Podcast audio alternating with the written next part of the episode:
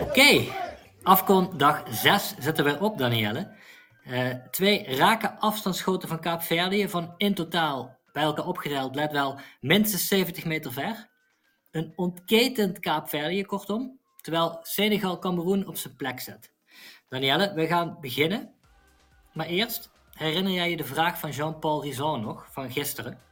Wat is jouw favoriete Afrikaanse team aller tijden eigenlijk? Ja, huiswerk van JP inderdaad. Ik heb er een nacht over kunnen slapen. Nou ja, slapen. Ik lag de halve nacht wakker trouwens, want... Het is echt heel smerig. Ik heb een zilvervisje ontdekt in mijn huis. En ik, ja, ik vind dat echt hele vieze beesten. Die vervellen ook, hè? Oh, nee, dat, oh, dat wist ik niet. Kijk hoe.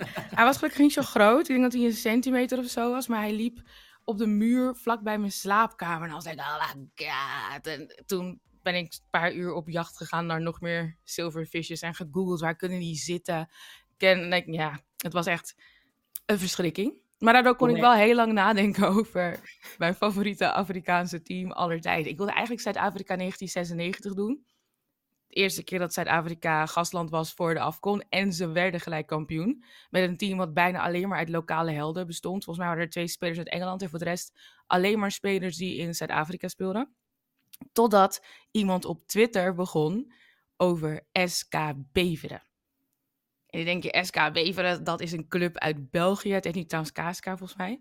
Hoezo is dat jouw favoriete Afrikaanse team aller tijden? Nou, dat was het ook niet, tot ik het las op Twitter en ging kijken, wat is dit eigenlijk? Nou, moest je horen, FC Ivoorkust, een team uit België, waar 17 Ivorianen in de selectie zaten. Dus dat was sportief en financieel zat uh, Beveren een beetje aan de grond. Het ging niet goed bij die club, of hoe ze dat in Afrika zouden zeggen, wahala deo, problemen, problemen overal. En uiteindelijk kwamen daar Gervinho, jouw Gervinho, ja. Yaya Touré, de man met de mooiste bil in het voetbal, en Emmanuel Eboué onder meer terecht. De mooiste wat? De mooiste bil? Ja. Oké. Ja, Yaya Touré heeft een vrij mooie ronde kont. En die gebruikt hij ook altijd in zijn spel. Hij heeft een heel mooi essay over geschreven voor de Athletic. Kan je vast nog wel terugvinden. Over hoe voetballers een bil gebruiken in het, uh, in het voetbal. Oh, wat vet. Met ook uh, onder meer Eden Hazard als voorbeeld. Want die heeft ook een, uh, een mm vrij ruim achterwerk, om maar zo te zeggen. Maar Beveren, die heeft dus uh, een... Die heeft, ik zag opeens een duimpje in het beeld. Dat echt ja, dat heb ik niet gedaan. Heel apart. Maar Beveren, die had, uh, is een samenwerkingsverband aangegaan met Jean-Marc Guillou. Dat is een voormalig Franse international. Die had een voetbalschool in Ivoorkust. En die zei, yo, als jij mijn Ivoriaanse voetballers uh, onder contract zet, dan zorg ik ervoor dat je club er weer bovenop komt. Zo gezegd, zo gedaan. Guillou werd ook uh, technisch directeur van Beveren. We weten allemaal hoe goed dat kan zijn als je gewoon random iemand de sleutels van de club in handen geeft en carte blanche. maar goed, uh, die Ivorianen kwamen dus naar België. Nou, die vonden het in eerste instantie echt vreselijk, een cultuurshock. Het was hartstikke koud. Uh, ze waren bang voor hagelbuien. Er is een bekende anekdote van Jaya Touré, die een wedstrijd speelde met drie paar sokken, twee broeken en drie shirts aan. Ze moesten inburgeren. En een, van, een onderdeel van de inburgeringscursus was uh, dat ze moesten letten op de koopjes in de supermarkt. Ook wel heel mooi. Klinkt bijna Nederlands, maar het was toch echt België. En de nagemaakte rijbewijzen. Ze reden dus bijna allemaal met nep rijbewijzen. Dat was wel echt een dingetje onder de Ivorianen daar. En het was oh, best bijzonder dat zo'n club met zoveel Ivoriaanse spelers, Afrikaanse spelers, migranten dus, eigenlijk heel populair werd. En het eerste seizoen was, was redelijk, maar ze deden het uiteindelijk ook wel best goed. In, een, in Bever, in een regio waar het Vlaams Blok, natuurlijk anti-migrant is, de grootste partij was. Dus dat was ook wel iets heel raars, wat ook internationale aandacht kreeg. Volgens mij heeft zelfs de, de New York Times er een stuk over geschreven. En in 2004 haalde Bever dus met tien Ivorianen in de basis Europees voetbal. Hm. Jaya Touré heeft later nog gezegd dat Davy Teunis, gewoon een oer-Hollandse, oer-Hollandse, oer-Belgische jongen, niet heel bijzonder, dat het voor hem een soort van ultieme voetballer was. Dus dat is echt wel een heel mooi verhaal. Er staan filmpjes op YouTube erover. Vice heeft een supermooi artikel een paar jaar geleden geschreven over deze FCI Forcus van België. Dus Jean-Paul, ik kies voor SK Beveren als mijn favoriete Afrikaanse team aller tijden. En we hadden sowieso... Verrassende keuze. Zeker. Ik had wel sowieso op Twitter gedeeld en we kregen wel echt een paar leuke reacties. Ik zag, uh, uh, die had het over het Marokko van 2004 en dan in het bijzonder Jawad Zairi, de Isle of Marokko speler. En heel vaak zag ik Nigeria 1996 voorbij komen. En volgens mij, volgens mij ga jij daar nog even een stapje overheen. Zeg het voor 94? Ja, ik ga voor 94. Toen was het WK in Amerika. Uh, ik was 11 jaar. En ik je had heel veel nachtwedstrijden. En ik mocht opstaan voor alle nachtwedstrijden. En ik herinner me dat ik bijna altijd in... Ja, ik herinner me dat niet, maar ik viel altijd in slaap voor de tv. En dan tilde mijn vader me weer naar bed. Um, ik heb geprobeerd om op te zoeken of Nigeria-Bulgarije een nachtwedstrijd was. En volgens mij was dat het niet. En dat verklaart misschien waarom het zoveel indruk op me maakte. Omdat ik toen dus wel wakker was. En ik was wakker en ik keek naar Nigeria, dat voor de eerste keer op een WK acteerde. En ik kende alleen Daniel Amokachi, uh, de spits van Club Brugge. Een hele grote spits. En ik kende Peter Rufai van Go Ahead Eagles, volgens mij, op mijn hoofd, de keeper. Uh, er was nog een spits en daar had ik over gelezen in de, in de krant. Uh, of op Teletext zal het geweest zijn toen. Rashid Yekini. Hij staat nu nog steeds derde op de topscorerslijst van de AFCON, trouwens. Uh, nog steeds? Nog steeds. Okay. Gisteren opgezocht. Eto'o leidt dat volgens mij. Um, en hij was toen al flink op leeftijd, Rashid Yekini. Ik denk wel, ja, hoe zeg je dat? Laag in de 30, 32 of zo. um, en hij maakt de eerste goal van, van Nigeria op een WK. Uh, dat doet hij dus tegen Bulgarije, de 1-0. Voorzet van op rechts. Misschien kun je dan wel raden wie, het, wie de voorzet gaf. Nee. Danielle? Ik wil, ik uh, wil dat jij het zegt. Zeg het. George. Maar George meer, meer, meer, meer, meer emotie erbij. Finidi George! Finidi George deed het. Legend. En, en dan gebeurt echt iets heel vet. En dat maakte zo'n sikke indruk op mij als kind. Uh, Rashid Yekini loopt die bal binnen, heel makkelijke goal. En hij rent door in het net. En hij praat, hij pakt het net vast en hij praat tegen dat net. En steekt zijn handen op een gegeven moment door het net heen. En richt ze ten hemel en begint te bidden in het net. Terwijl hij daar helemaal alleen staat. En die camera zoomt ook op een gegeven moment uit. En dan zie je hem zo in, het, in de goal, na zijn eerste goal van zijn land, biddend met zijn armen ten hemel en echt gewoon 20, 30 seconden prevelen. Dat vond ik echt, dat maakte zo'n diepe indruk op mij als kind. Um, en dat team was sowieso heel vet, want je had dus uh, Finidi George, uh, een hele jonge Nwanko Kanu zat al op de bank, maar die heeft niet veel gespeeld. Die was later natuurlijk bij de Olympische Spelen supergoed in 96. Um, Amunique deed mee, die scoorde ook in die wedstrijd tegen Bulgarije, die ze met 3-0 wonnen uiteindelijk. En uh, Olysee, 19 jaar, uh, die stond ook al op het middenveld. Um, als uh, controlerende middenvelder. Dus dat gebeurde echt. Dat was echt een wereld. Ja, dat was uiteindelijk denk ik dat ze zijn uitgeschakeld na de groepsronde. Uh, maar voor mij, ja, onvergetelijk. Ik vond het heel erg vet. Mooi. Um, ja, dat was echt dat was te gek. we hebben nog iets anders heel tofs gezien vandaag. tenminste, uh, ik vond het geweldig hoe Kaapverdië uh, zich uh, liet zien. en waarom vond jij dat geweldig?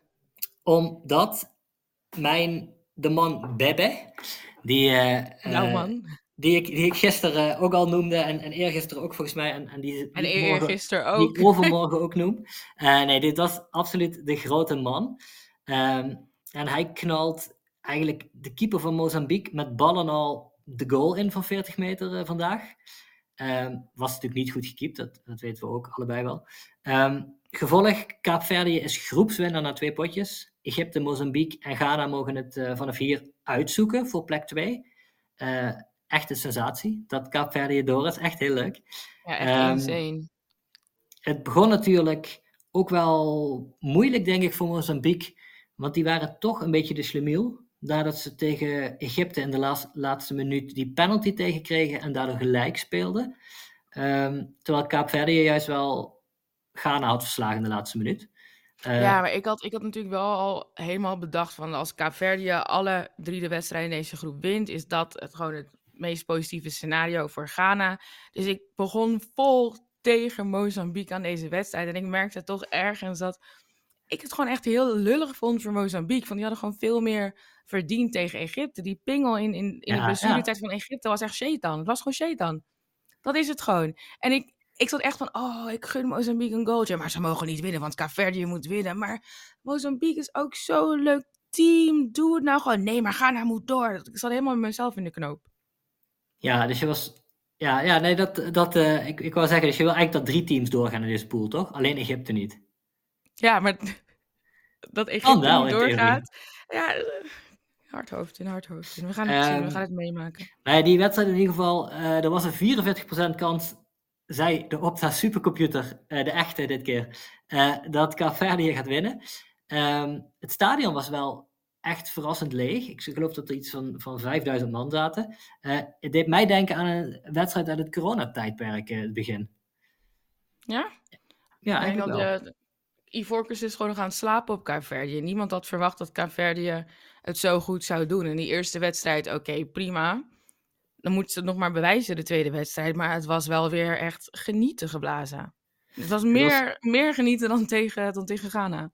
Ja, het was echt eh, cult, gewoon eigenlijk. Ja. Ehm, het, sowieso was het bloedheet, 33 graden volgens mij weer. Ja. En, eh, nou goed, het begint natuurlijk allemaal als Bebe een aanloop neemt voor een vrije trap van 30 meter. De bal Bebe. iets links, iets links van de goal. Op doel bij Mozambique stond Hernan Alberto Siluane, denk ik. Eh 1,86 lang. Keeper van de Black Bulls uit de Mozambiekse competitie. En hij staat, het viel me op dat hij bij die vrije trap best wel brutale meter of twee voor de goal staat. Maar zag je hoe ver die vrije trap was? Ja, maar dit is de eerste vrije trap, hè? Oh, oké. Mi- Nou ja, mislukt. Dat was ook bijna een goal. Nou, het is heel vet wat er gebeurde. Want Bebbe ramt die bal dus van, van 30 meter op de lat. En ik denk dat die keeper echt dacht, oké, dit, dit was niet oké. Dus die schrok daar denk ik van. Want na de cooling down, cooling break, sorry, was er dus die, die vrije trap die we allemaal gezien hebben van 40 meter. En terwijl die penalty werd genomen, of die vrije trap werd genomen, wat trouwens best wel grappig was.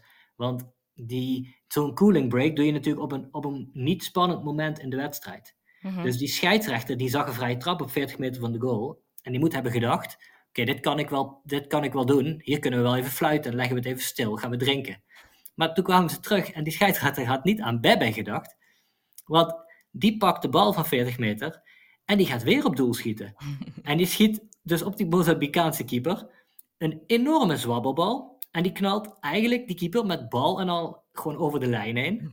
Echt een hele late reactie. Maar wat er interessant is, is dat die keeper bij deze bal echt op zijn lijn staat. Terwijl hij bij die vorige vrije trap twee meter voor de goal was gaan staan. Wat probeer Dus jij ik- te zeggen? Als hij nu twee meter voor de goal stond, dan had hij waarschijnlijk één meter naar achter gegaan door de kracht van dat schot. En dan was het geen goal geweest.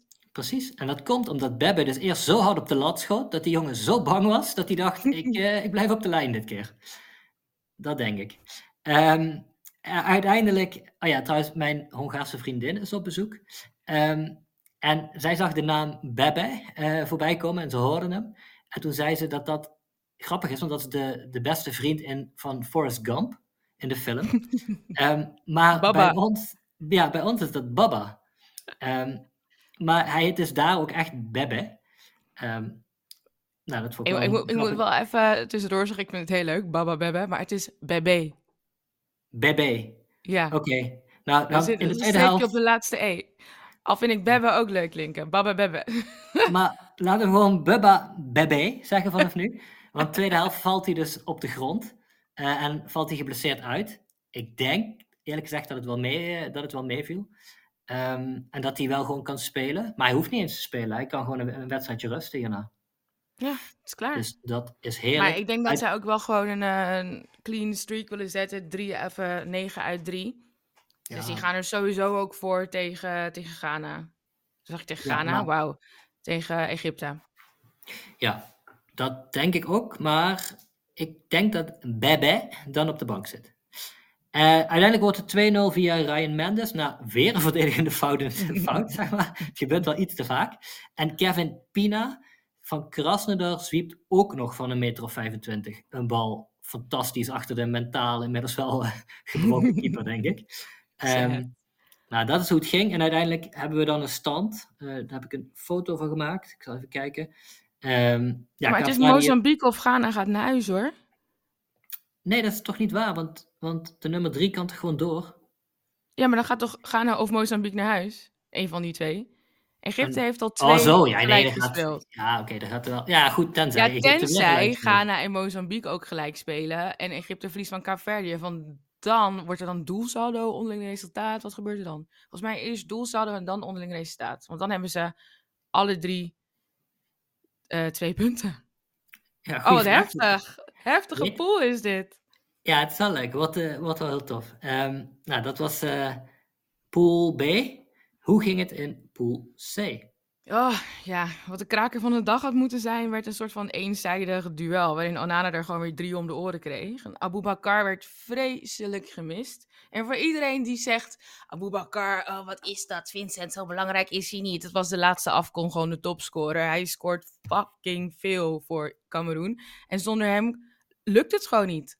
En Kudu die kreeg de kans om te gelijkmaken, die liet het liggen. En Senegal ging eigenlijk soeverein door naar, soeverein door naar de laatste 16. Het werd 3-1 en het was, ja, het was een match weer. Het was wederom van, oh my god, een potentiële kampioen aan het werk. Senegal gaat wel echt sowieso die finale halen. Ik kan geen andere... Ja.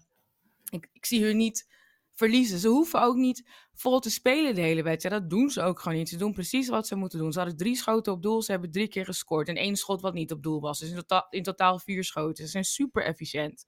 En Richard Song, die heeft dit keer zijn opstelling aangepast. Frank Magri, die op de vleugel stond. En hij was like, ah, hoe kan dit? Ze moet in de spits. Nou, die begon in de spits. Castelletto, de man van de voorzetten pompen op niemand.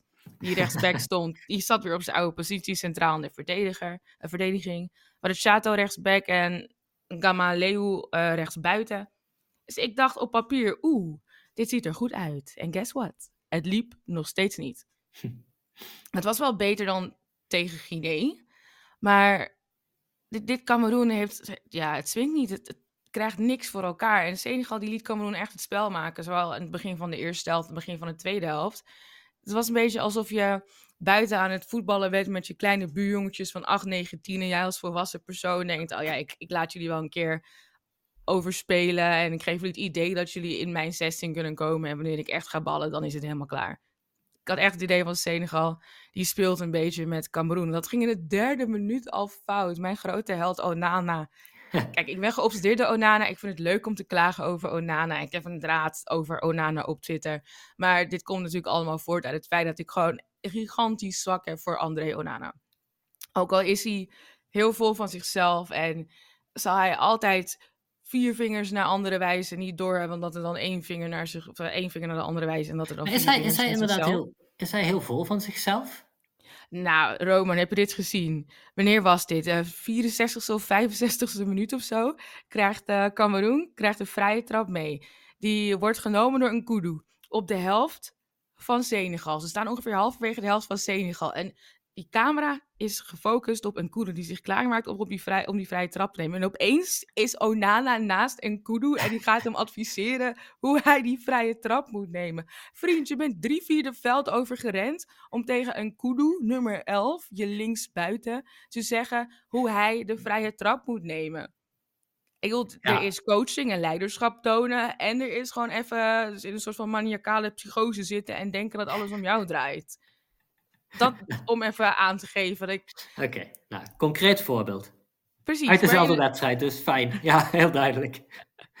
Voor de derde minuut had hij ook al zo. Het was een hele makkelijke terugspeelbal. die hij dan verkeerd weer in het spel brengt. En dat wordt bijna gevaarlijk, gelukkig niet. En dan gaat hij schreeuwen tegen zijn teamgenoot. Ik, oh, nou, dit was jouw fout. Dit was gewoon jouw fout. Ja, maar dat hebben we de keeper van, eh, van Tanzania pas ook zien doen natuurlijk. Of waar, waar was het de keeper van? Ik, keeper van Tanzania kunnen we niet vergelijken met André Onana, die voor 44 miljoen of zo is gekocht van Inter naar Manchester United. Ik, you should know better. Hij wordt echt de Wilfried Zaha van, van Cameroen. En voor je het weet, gaat hij dus ook niet meer opgeroepen worden als hij zo doorgaat. Want je ziet ook dat. Nou, laten we het eerst over de wedstrijd hebben voordat ik bijzaken erbij ga halen. Want dat komt toch, dat kunnen we wel beloven. Dat ga je zeker doen dadelijk.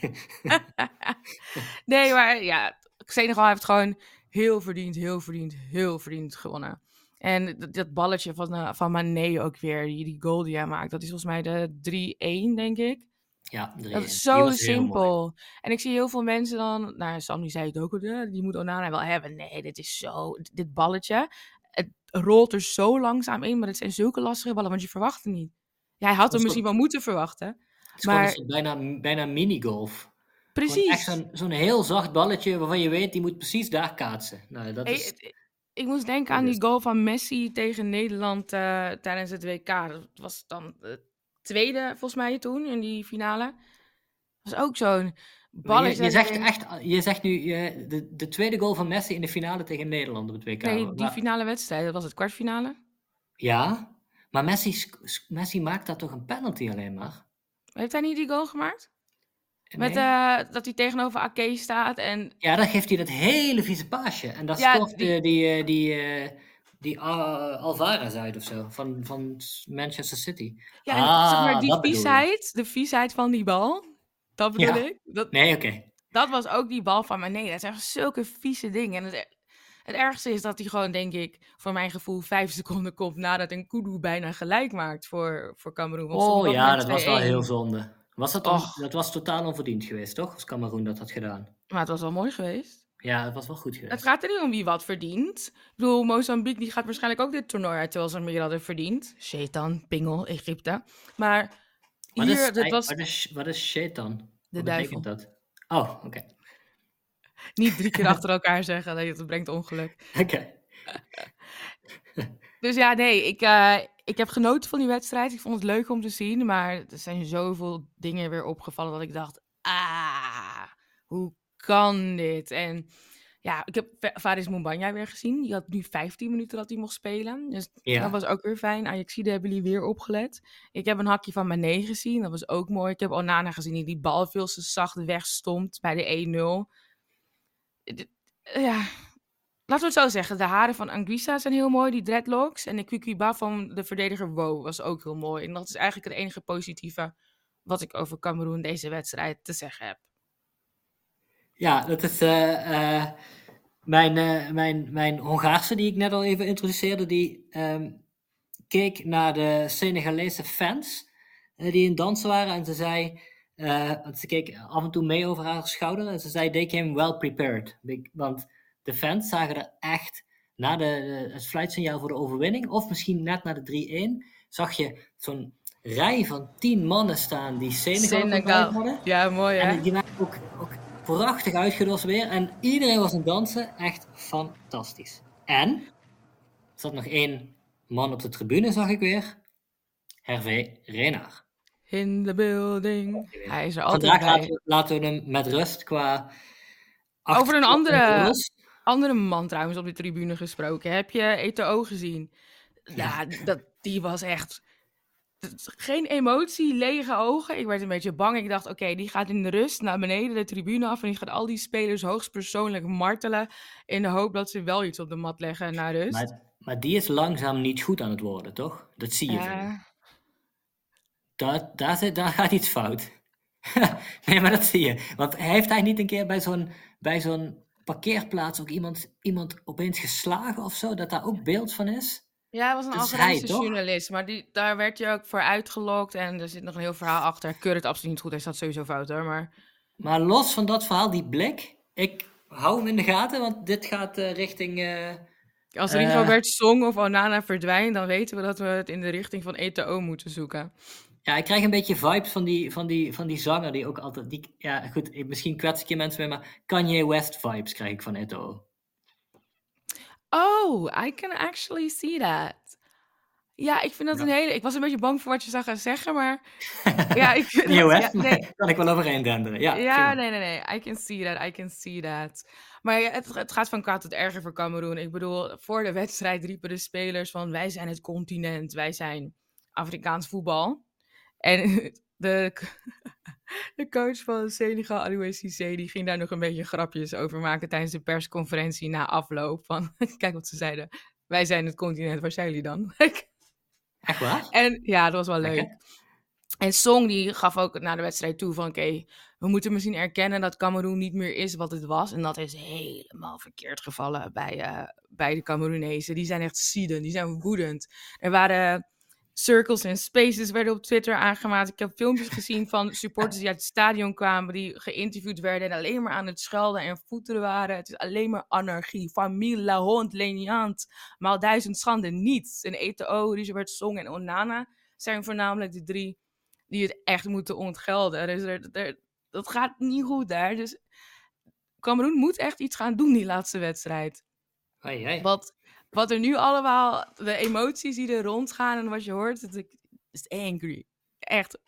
Ik kan, ik kan geen zwaarder woord dan woedend, ziedend, boos bedenken, maar keer vijf dat, zeg maar.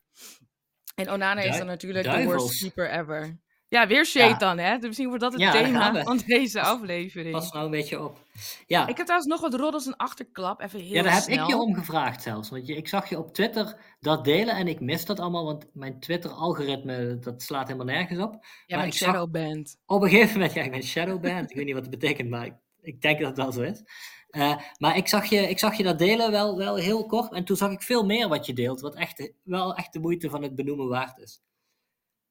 Nou ja, we hadden het volgens mij met uh, Marokko, Tanzania. Hebben we dat toen benoemd? Weet ik niet zeker hoor. Maar Adel Amrouche, dat is natuurlijk een Algerijn, de trainer van Tanzania.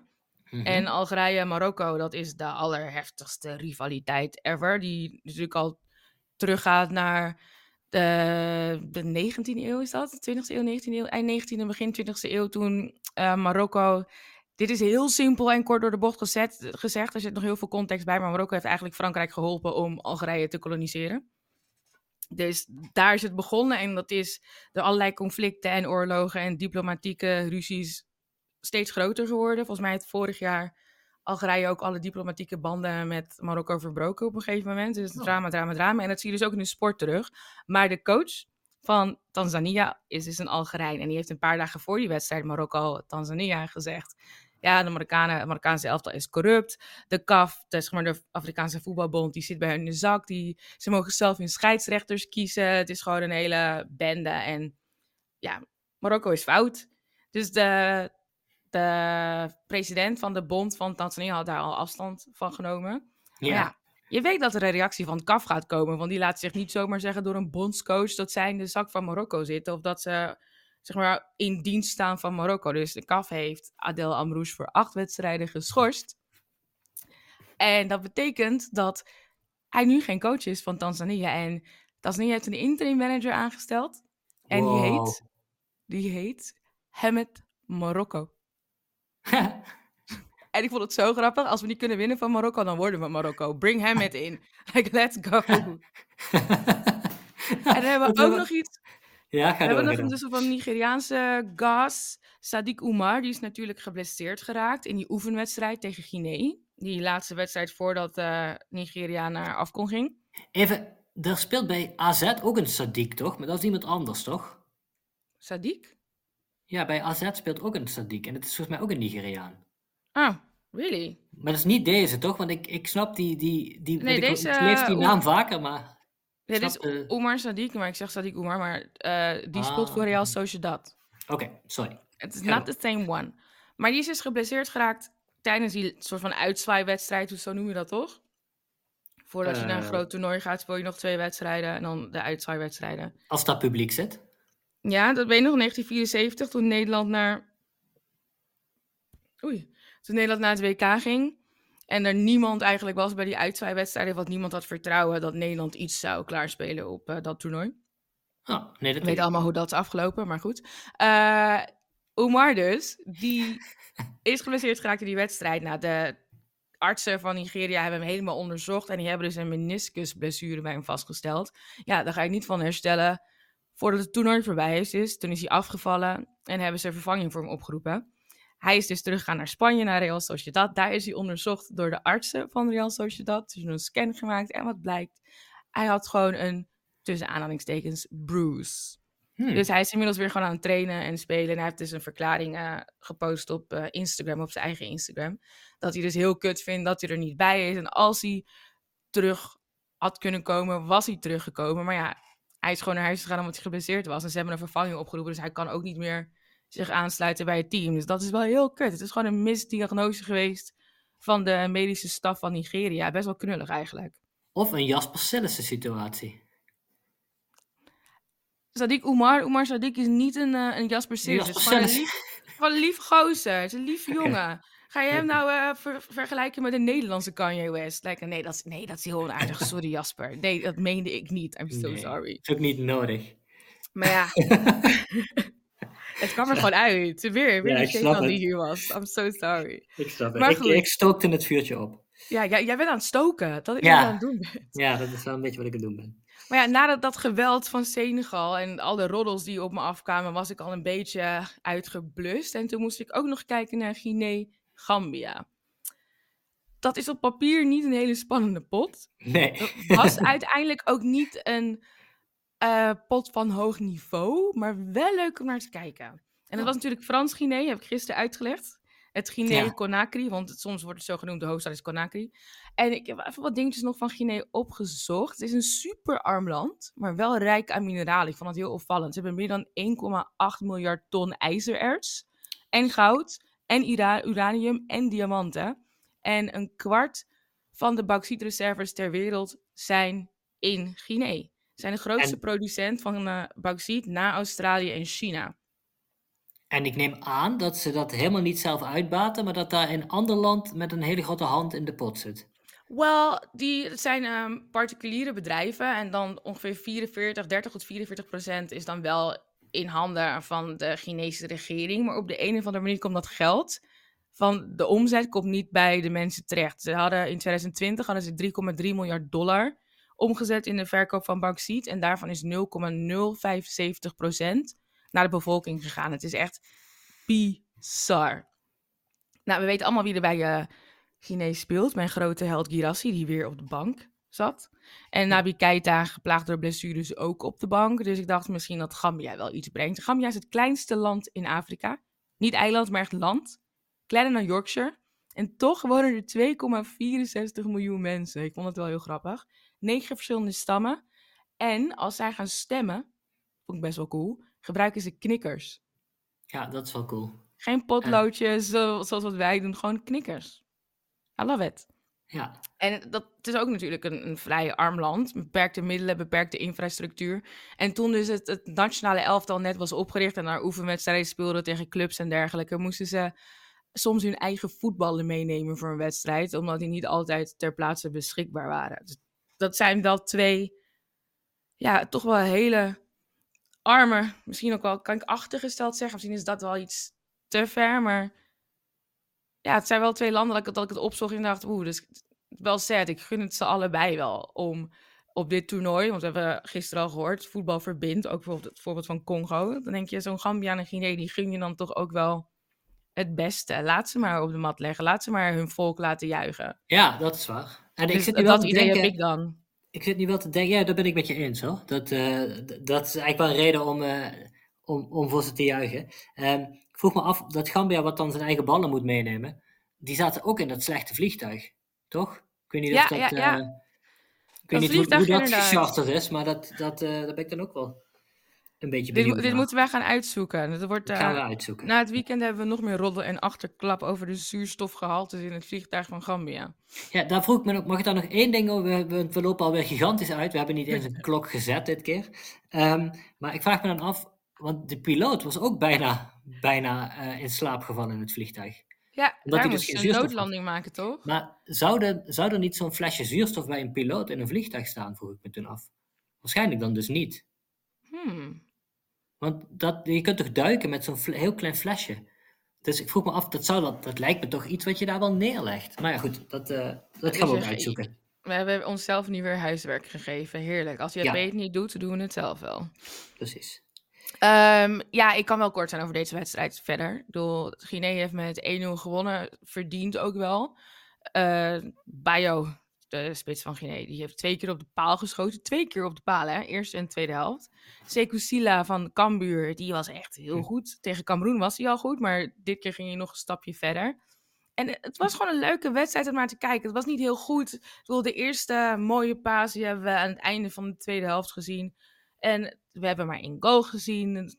Omar Colley was voor mij... Kali, sorry, Omar Kali.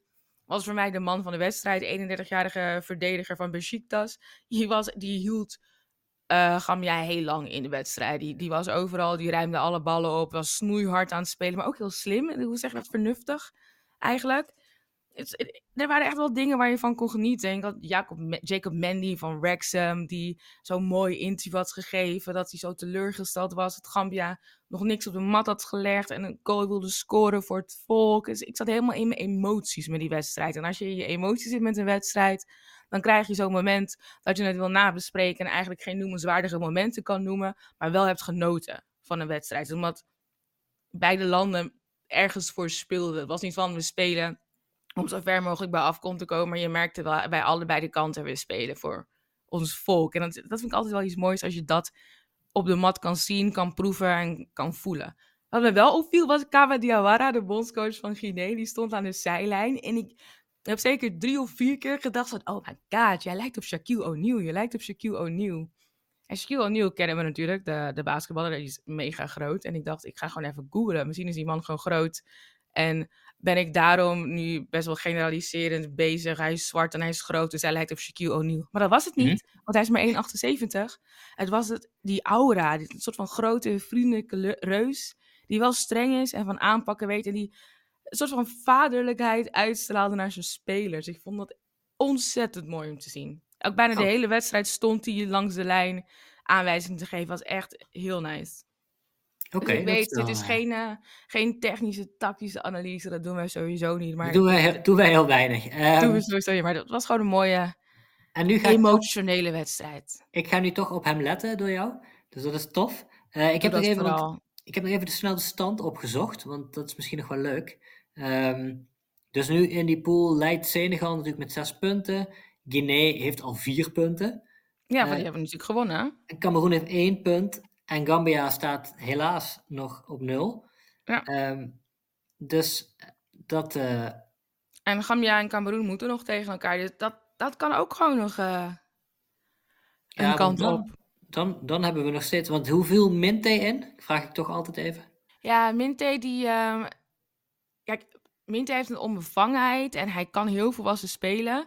Maar hij heeft soms ook acties dat je merkt, je bent heel jong en je wilt te veel en dit moet je niet doen. Waarom speel je die bal niet af? Waarom ga je voor eigen succes? Wat is dit voor domme paas? Dit was zo'n Minte-wedstrijd. Die eerste wedstrijd viel hij echt heel sterk in. Hij was heel volwassen en hier... Hij speelde niet slecht, hè, begrijp me niet verkeerd. Hij speelde prima wedstrijd, maar je merkte wel dat hij met een andere mindset of zo speelde. Maar eerste wedstrijd, basis. Ja, klopt. Dus dat was wel goed. Uh, en ik, uh, jij bent wel klaar met deze, deze, deze partij, denk ik? Ja, ja, maar alleen nog zeggen als Senegal dus wint van. Um... Oh nee, maakt helemaal niks uit. Nee. Guinea, ja. Frans. Ja, het, het, is gewoon nog open, net als uh, groep B. Het is nog open wie er nog meer door kan gaan naast Senegal. Cool. We don't know. We wachten het af. Ja, en 37 minuten, het gaat prima. Ik wil nog even snel, ik ben heel aan het woord, het spijt me luisteraars, maar ik wil nog even snel afsluiten met een literatuurtip. Een, een verhaal van een Senegalese koppel, of ja, een duo. Geen koppel, niet romantisch, maar vriendschappelijk en met heel veel kennis, net als Roman en ik. ik, ik, ik, ik, haak, ik haak meteen even aan, want ik heb dus Gambia, uh, Guinea net niet gekeken, de eerste helft, omdat je me dit verhaal vlak daarvoor stuurde.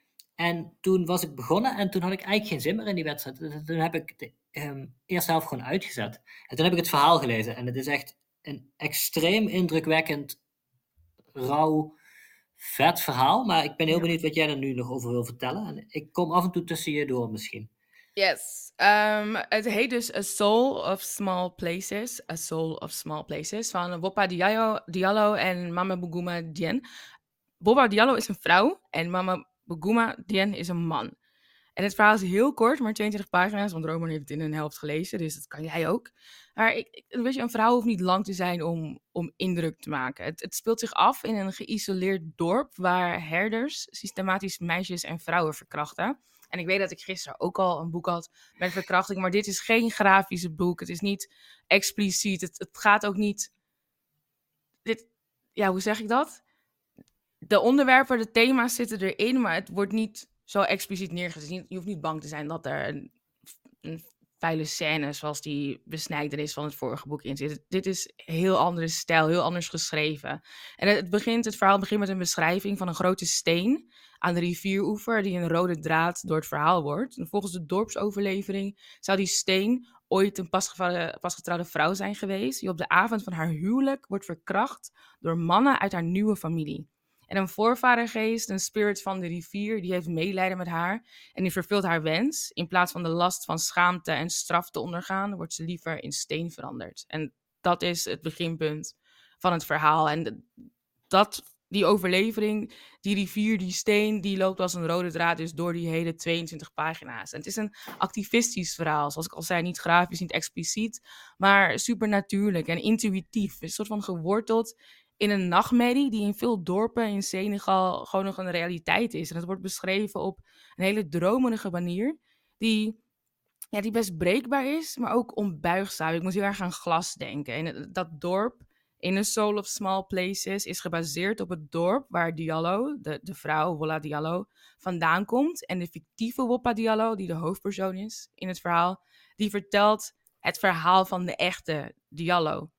En eigenlijk de laatste zin, die zal jou niet zo heel veel, zeg maar, jou als luisteraar niet heel veel zeggen. Maar ik moest wel even een, een traantje wegpinken toen ik aan het einde kwam. En dat is, uh, dat is wat wordt gezegd door iemand. Mm-hmm. En die zegt: Go home and sleep, little sister. I'm not going anywhere. Come back tomorrow and kiss me. You'll find me here by the river and I'll whisper to you. En oh, ik, nu ik, het, ik krijg gewoon kippenvel nu ik het weer zeg maar voorlees. Het is echt zo een mooi verhaal. Zo goed opgeschreven. Zo gelaagd. Zo emotioneel. Ik, ik, ik, zet de link in de show notes. Dus als je dat, ik, ik, knik, ik knik met je mee, want ik had hetzelfde ook bij die laatste zin. En je wil natuurlijk niet te veel vertellen over zo'n verhaal, want je wil het denk ik bewaren, toch? Voor, de, voor de luisteraar. Ehm, maar er zit ook heel veel van wat we al eerder zagen bij die Congolese uh, roman Negando. Dat magische zit er ook in. Ja, bijna dat surrealistisch. ja, ja. ja, en dat is zo. super natuurlijk, maar surrealistisch is denk ik een betere benaming. Dat is zo'n.